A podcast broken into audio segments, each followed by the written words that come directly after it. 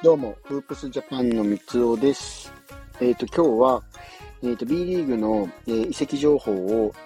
現在の版、現在版？最新版でお届けしていきたいなと思います。まあ、メインとしては、そうですね、1、2、3チームかな、今回は。3チームほど取り上げられればなとは思っています。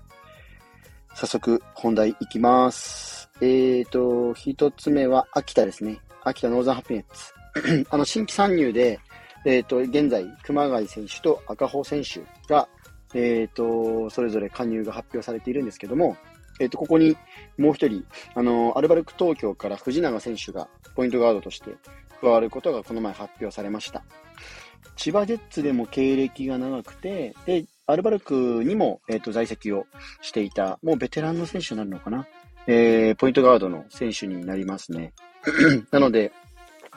秋田は、えっ、ー、と、中山選手とか、まあ、ちょっとあの、多田選手とかをまた、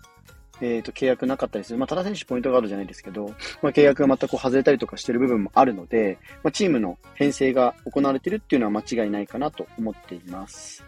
なので、この先ね、うんと、どういった形で、まだあの外国籍選手とかの契約の発表とかは出てないので、えー、どういった形でこう決まってくるかはまだ不透明ではあるんですけども、えっ、ー、と、決まってくれば、えっ、ー、と、メンバーの、えっ、と、采配とか、チーム編成が変わってきますんで、秋田はまたね、来シーズン、えこのあたり、新戦力が注目になってくると思います。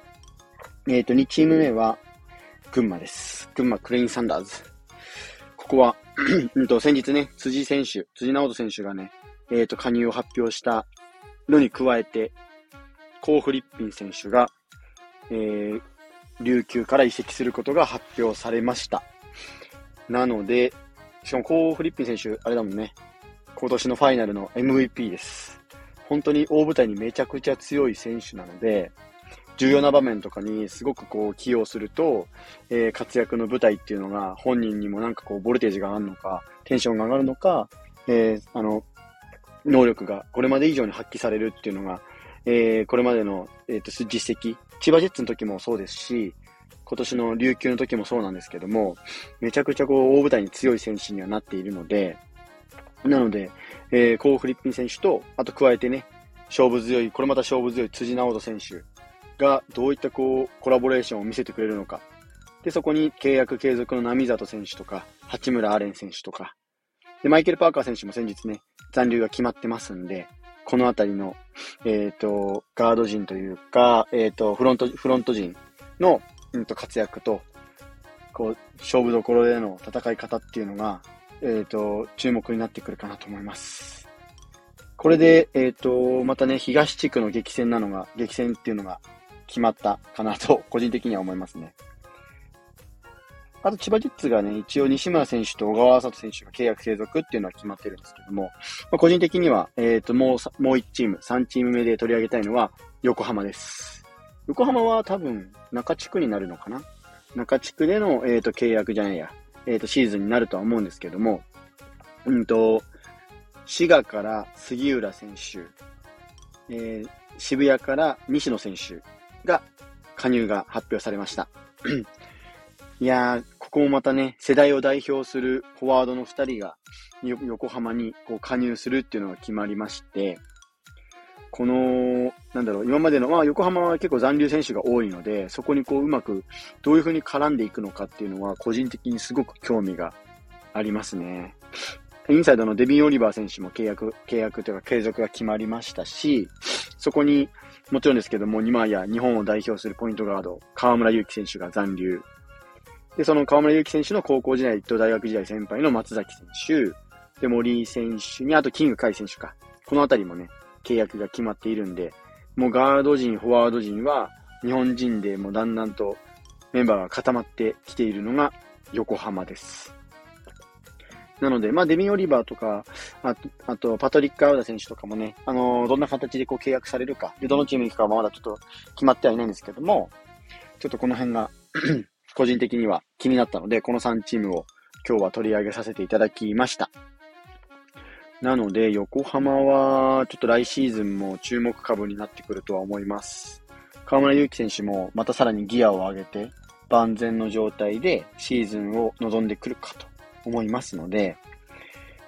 なので、河村勇輝選手、もう率いると言っていいのかな？在籍も4年してるから、在籍4年で、もう本当に河村勇輝選手の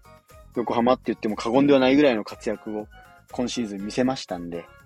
なので来シーズン、2023、24シーズンの横浜、要注目になるかと思います。西野選手と杉浦選手って同じフォワードポジションですけど、全くこうタイプが違うので、杉浦選手はフォワードなんですけど、アウトサイド寄りだったりして、西野選手、意外とこう合わせたりとかして、インサイド寄りのプレーとかもできるので、このあたりはね、あのー、どういう形でこう、河村選手に合わせられるかっていうのも注目になるかなと思います。もう本当にね、世代を代表するプレイヤー2人、日本代表経験もしている、アンダーの日本代表経験もしてたりするんで、なのでこの辺が、えっ、ー、と、河村選手の噛み合いが面白くなってくるかと思います。一応現時点ではまだ、えっ、ー、と、決まってないチームも、まあ、発表されてないチームか。まあ、決まってる可能性もありますけど、発表されてないチームもありまして、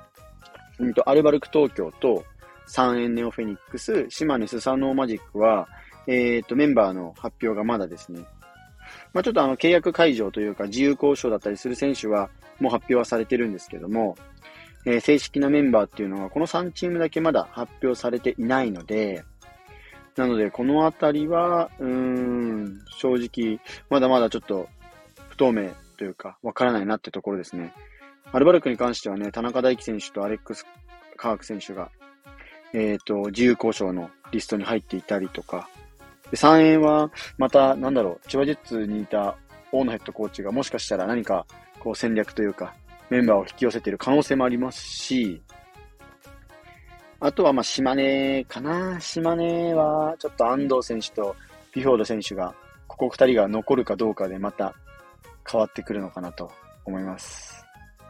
島根は確か、えっ、ー、と、安倍亮選手がもうすでに、えっ、ー、と、仙台への移籍が決ま、仙台 89ers への移籍が決まっているので、また違う形でガード陣じゃなくて、シューター陣とかフォワード陣の加入が発表されると思いますので、この辺ね、ぜひ皆さんも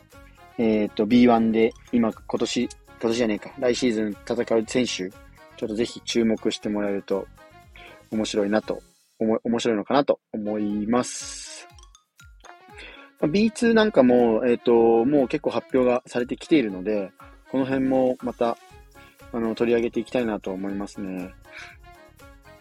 まあ、B2 とかだとね、あのー、なんだっけ、アルティニ千葉が、えっ、ー、と、前田レオ選手と熊谷選手を、あの、発表しているので、加入発表してますんで、ハルティニ千葉はね、全然、なんつうの、戦力的に言えば、B1 でも戦えるんじゃないかぐらいの、えっ、ー、と、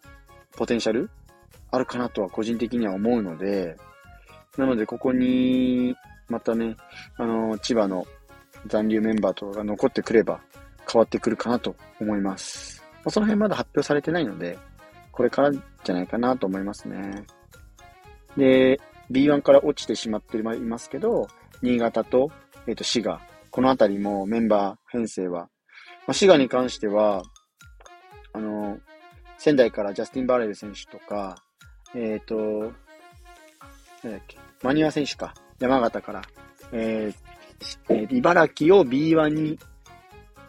上げた時の選手ですね。このマニア選手もやっぱベテラン選手で、えっ、ー、と、経験を豊富な選手ではあるので、このあたりが、ベテラン選手勢が、